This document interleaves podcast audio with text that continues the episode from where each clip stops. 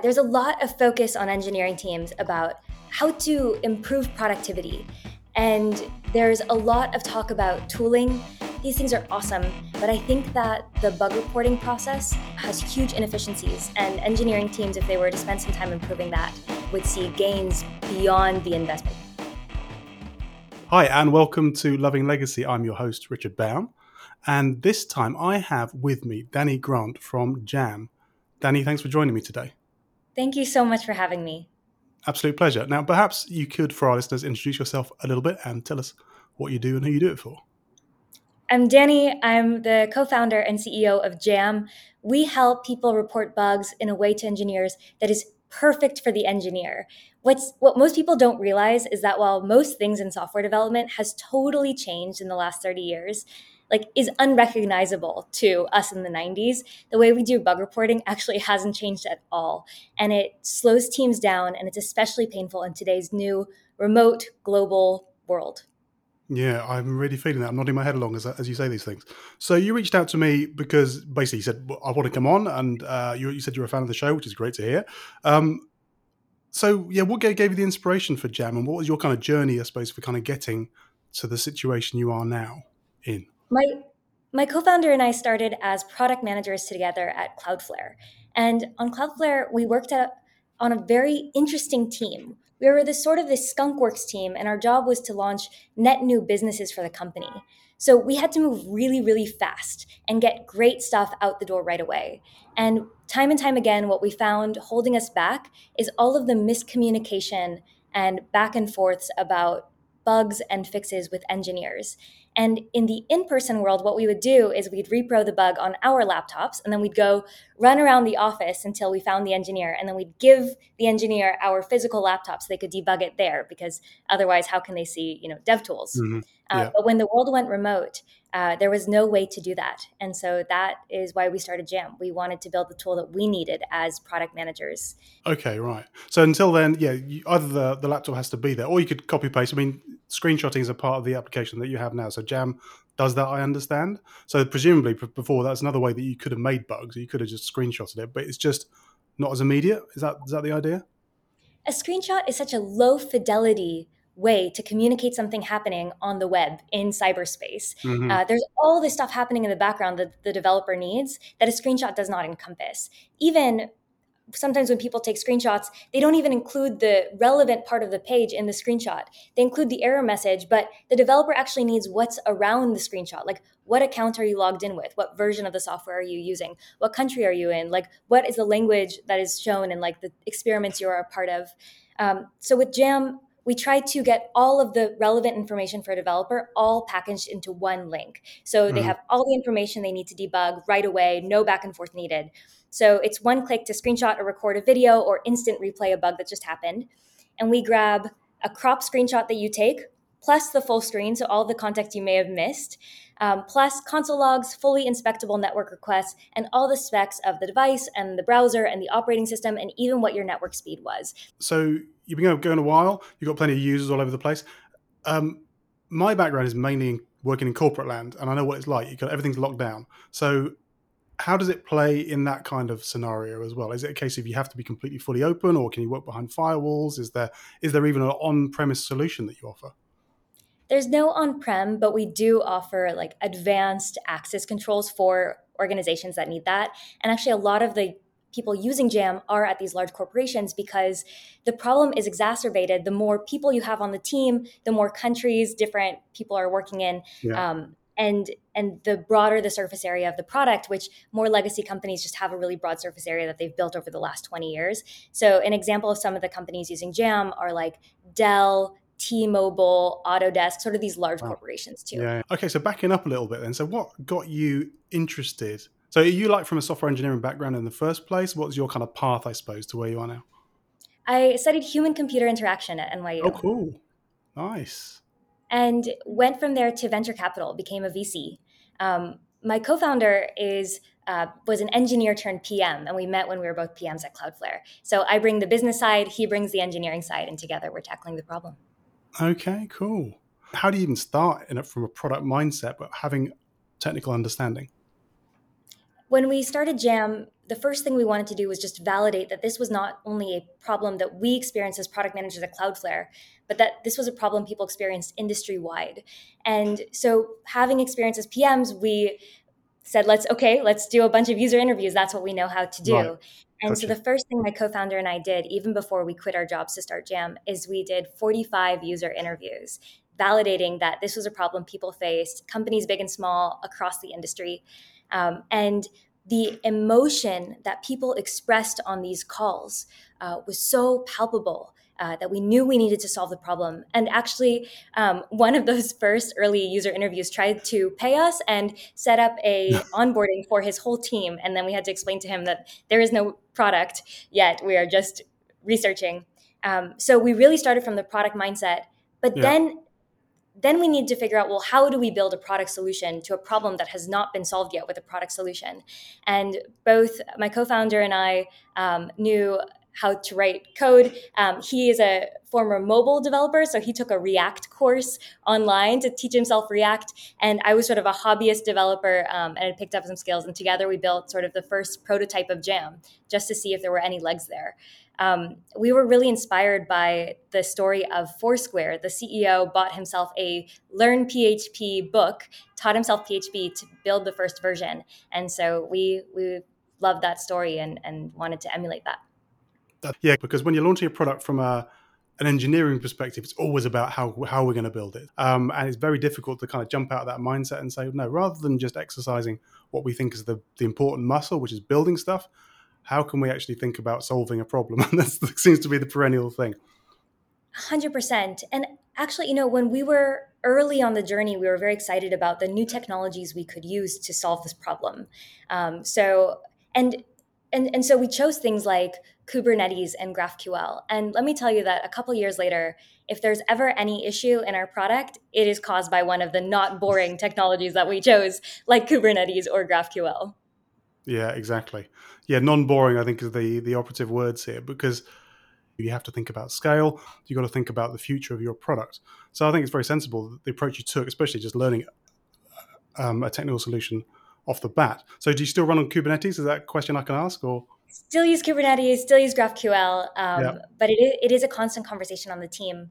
One of the interesting things that I had not realized in our first weeks building Jam is that the technical decisions we made so early on, before there was even a team, uh, stayed for much longer than I would have imagined.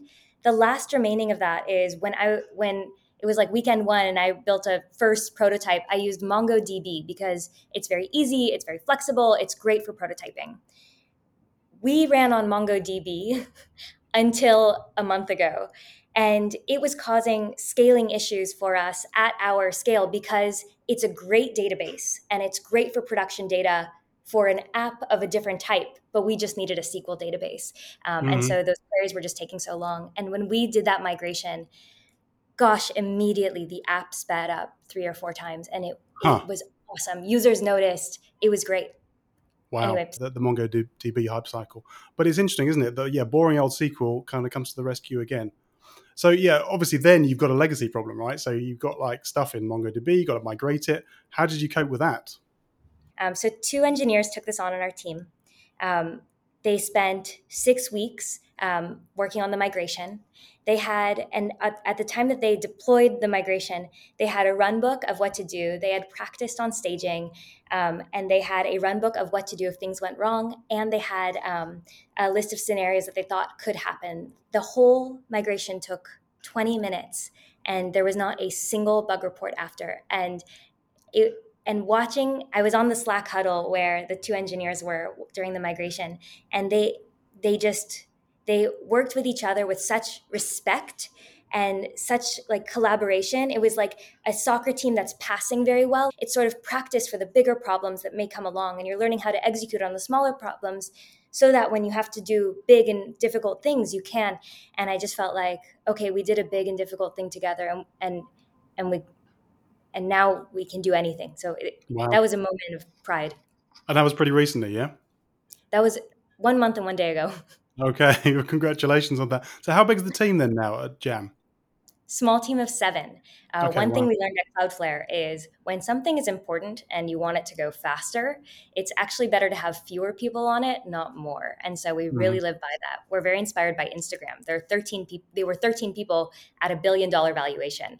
Uh, my dream is for Jam to be 13 people at a billion dollar valuation. Okay. So what does the future then look like? So you're very excited to get almost to 15,000 users. That's brilliant. Are they all paying users? Uh, how does the licensing model work? We're students of Cloudflare, so large free tier. Um, okay. We love that. We, we love that uh, we can build something that everyone can use um, no matter their ability to pay, and then build features on top that only companies need and companies have the ability to pay. Um, we're so determined to bring bug reporting out of this sort of archaic, manual, outdated phase that it's in and change it, uh, modernize it, bring it to the 21st century of how we do things in software development today. Um, wherever there are bugs, we will be trying to build product solutions for that. So it sounds like, yeah, you're very aligned then with the developer experience. I mean, obviously, it's great from a product um, experience as well from a from a company's point of view. But the emotional words that you're using there about kind of pain, it seems to be aligned very much with the things that developers will feel when they are confronted with a bug report which doesn't have enough information in it. Is that fair? And, yes, and to be honest, the product managers, the support team members, and the QA testers who are reporting bugs to engineers are just as frustrated. It's a communication problem, so it really has to be solved on both ends. Okay, so the fee- it's shortening that feedback loop again, which is the important part of any development or product process. So, what happens then with these? Because I've tried the tool out and I really like it, um, but I'm just on the free tier, of course. But so, what's the value add, I suppose, then for the for the next stage? What do you get? Most of the value add um, under the paid tier has to do with access controls that companies of a certain size need. We want to give the value add away for free, which is spend less time debugging for engineers, spend less time manually reporting bugs for PMs, work together mm-hmm. better as a productive, fast moving team for everyone. Um, and then under the paid tier, we have advanced access controls, privacy, security um, that only corporations uh, are really asking for. Okay, so yeah, that's the bit I'm interested in then. So because I noticed a couple of sites, for example, won't let you record. So Google won't let you record stuff on it. Is or is that something that's configured within the tool itself? How does that work? In the extension, we allow people to set all sorts of settings, like um, if they want to disable JAM on any site uh, for any reason, or if they want to do the opposite and enable it only for specific sites. Um, engineers especially have all sorts of different preferences around their browser and extensions that they use and so we just try to accommodate that and make everyone feel really like in control when they're using jam okay but would this be suitable also for customers so would you be providing it to customers, or would a um, a solution provide it for customers? When we started Jam, we wanted to fix the internal communication problems between like product support QA and engineers. But actually, what we're seeing is that a lot of teams are sending Jam to their customers and saying, "We can't reproduce the bug you just reported. Please log it with this tool, gotcha. and then we'll be able to um, action it." And so we're really excited to see that happen. But definitely are excited also in the future to build something more focused towards customers. Okay, and it integrates with other, other tools as well. So, can I can you use it with Jira or what? We integrate with all the major issue trackers. So, for example, if your team uses Jira, we want to make it really fast to get all the relevant debugging information into a Jira ticket. So, Jira, Asana, GitHub, Slack, uh, wherever you're reporting bugs, uh, we want Jam to make that faster and better. We have this idealized version of, of what might happen, which is like someone spots a bug, creates a Jira ticket, engineer fixes it. But nine times out of 10, that's actually not what happens.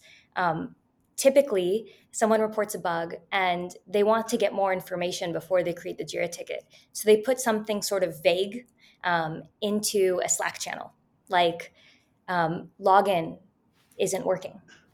And the vagueness of any issue creates a lot of fear because it sounds like a big deal without more details. And so a lot of engineers will see that message and be like, okay, I need to stop what I'm doing on and focus on the critical thing. And because there was no sort of um, orchestration, many engineers will now stop what they're doing to focus on this versus being like one person picks it up as a ticket. From there, there's a lot of back and forth with the original bug reporters. These engineers are trying to repro it on their machines. They're not seeing it. They're asking back and forth what environment are you in? What browser are you in? Mm-hmm. What device are you yeah. using? Um, like, c- can you send a screenshot? And ultimately, um, if, if they're able to resolve it with that, great. But then ultimately, they usually need to hop on a call with the original bug reporter and everyone's busy so you're orchestrating schedules and maybe at the end of the day you have to context switch back to this and get on a call with the bug reporter and then like um, they share screen you have to help them like open up dev tools and click where it says console click where it says network and like guide them through something that's quite confusing um, and reproduce the bug and at the end of the day, it could have been something like, oh, the person had the wrong password, but that front end error wasn't bubbled up to the user. So login wasn't mm-hmm. broken. It's just a front end error was not bubbled up. And so, and it's just the, and that's just one bug. And it's something that could have been identified and fixed in five minutes. And instead took an afternoon for several engineers. And for that to be the case in 2023, when we have amazing other technical tools and software development has come so far um, is, is is bunkers. Good word. Um, yeah, I'll contend that a little bit because it depends where you work. I would say as well because sometimes you can't get a bug looked at by a developer without going via a PO. You know, you can't look get a, a, a bug looked at even in the same day, week, or month no matter what it is, no matter how well it's reported. It's not because re- it isn't the process, right? So sometimes it's a case of there will be a lot of information added to a ticket, maybe in I don't know ServiceNow before it even gets to Jira, which will then have to be translated into a separate tool. So whilst I get that it's great if everyone's moving at that kind of pace, it sounds a little bit kind of chaotic, I'd say as well. That kind of pace, then then I can get there, there's a real need for it there. However, it might yeah where I've worked, it's kind of like you can't get something looked at a, a, a developer because they're not available. The the two things go hand in hand because of the intense amount of time it currently takes engineers to solve even basic issues because they're not given all the info up front. Um, bugs are just taking longer to solve, which means you can solve fewer issues, which means customers have to suffer with more issues in the product for longer. And so by streamlining the process, you also are able to solve more bugs, which is really exciting. Does it help you also categorize the type of bugs as well? So is there anywhere, or would that come in something like Jira or Azure DevOps or something like that? Oh, uh, this is something we want to build so much, um, which is you use Jam to record a bug right on the web page. So we have a lot more information than Jira has. And so uh, we've been thinking about ways we can help with deduplication, categorization, um, and also routing, because a lot of the um, inefficiencies around bug reporting is like someone reports an issue and they just like route it to the wrong team. Um, anything that you can avoid to have deduplication, especially in Jira, because that's what a lot of people's time is spent doing, you know, is looking at either um, content in Jira which has uh, not enough information, or it's something that has been reported before, or it's something that's been there for two years already and should already been thrown away. Could you then also um, not just categorize, but also give like a time series version as well, like kind of you almost like an observability platform where you could say these bugs are being pop are popping up at certain times. Is there any way that you can mine that information from the tool? That's that's so cool. We're actually working on something related to observability um, that we'll announce in a couple weeks uh, that okay. I'm really excited about. If the goal is give developers all the information they need up front, mm-hmm. then doesn't that need to dig deep into the stack and and help them see what the error was across the infrastructure? So we're working on something there. You know, uh, there's a lot of focus on engineering teams about how to how to improve productivity and there's a lot of talk about tooling. Um, there's a lot of talk about collaboration with other teams. These things are awesome. Um, but I think that the bug reporting process uh, has huge inefficiencies. And engineering teams, if they were to spend some time improving that, um, would see gains beyond the investment. Like uh, I, I just think it's it's one of those neglected areas that with a little bit of effort on, um, yeah has a huge impact, um, both for the speed and productivity, but also the collaboration and trust within the team. Definitely. But how do you fix that? That's the thing. I mean, because everything is so embedded, the way that we work things. We've, firms have spent a lot of money, billions probably, hundreds of billions, on digital agile transformations. We've had agile coaches, we have had Scrum, we've had DevOps, what, all this kind of stuff's been going on. And we ended up, we've got a fixed tool set you know, it's like this is the core of the problem. We put things and put a sticky into Jira or into Azure DevOps or whatever, and then we forget about it. So, how do you kind of flip it around and make it a, a, situation where people are kind of Yeah, because I want to say they're fast, they're they're solving bugs faster, but that's kind of not the point. We don't want to have bugs in the first place. We want to have good software. So how do you kind of flip it and like not make it about bugs and not make it about stacks of bugs, but make it about good software? It's it's funny you say that like the tools and processes are stuck in place and uh, we've already invested as an industry so much time and effort and resources on um, on agile and, and these new practices in devops uh, when we started jam we started with a different solution to solve the same problem which we thought we were going to be able to replace some aspects of jira um, with something better but what we found at that time is there was a lot of resistance to that because it's like, well, you already use Jira, so why take a risk on something else? It is good enough. And mm-hmm. so we mm-hmm. realized we needed to build something that would improve the Jira experience from the inside out, where at the, you know, whatever process you are using um, to run your team, at the end of the day, you get these tickets, and the tickets are the things that you're working on. And if the tickets are of low quality, uh, it's it makes the job much harder. And so we wanted to build some like something very lightweight, anyone could pick up and start using that would improve the quality of each one of these tickets. Um, but what you're saying about it's it's not about uh, fix, fixing bugs so much as it is about having a great customer experience. Um, I I completely agree. Um, I think you have to do both. As a as a remote startup, we spend a lot of time thinking about how do we move faster with high quality because as a startup, speed is the biggest advantage we have against giants. And so we really care about moving really fast and still delivering great product. And so we've we figured out a couple things that work really well for us um, that I think could work well for other teams too. Um, one is a culture of code comments. Um, a lot of issues arise when an engineer is stepping into a file they have never been in or a part of the code base that they're unfamiliar with. And so they make a change without understanding what are the ramifications across a mm-hmm. complicated mm-hmm. product. But if if there's a culture of code comments where engineers don't approve PRs unless there's sufficient context given, uh, in each new part of the code. Um, that really helps engineers uh, keep the quality up and move faster because they can get context um, really quickly when they step into a new part of the code base. Another is doing an on call program. Uh, we do it a bit differently than other teams. Most on call programs, there's an engineer who is expected to be on call in addition to whatever it is that they're currently working on.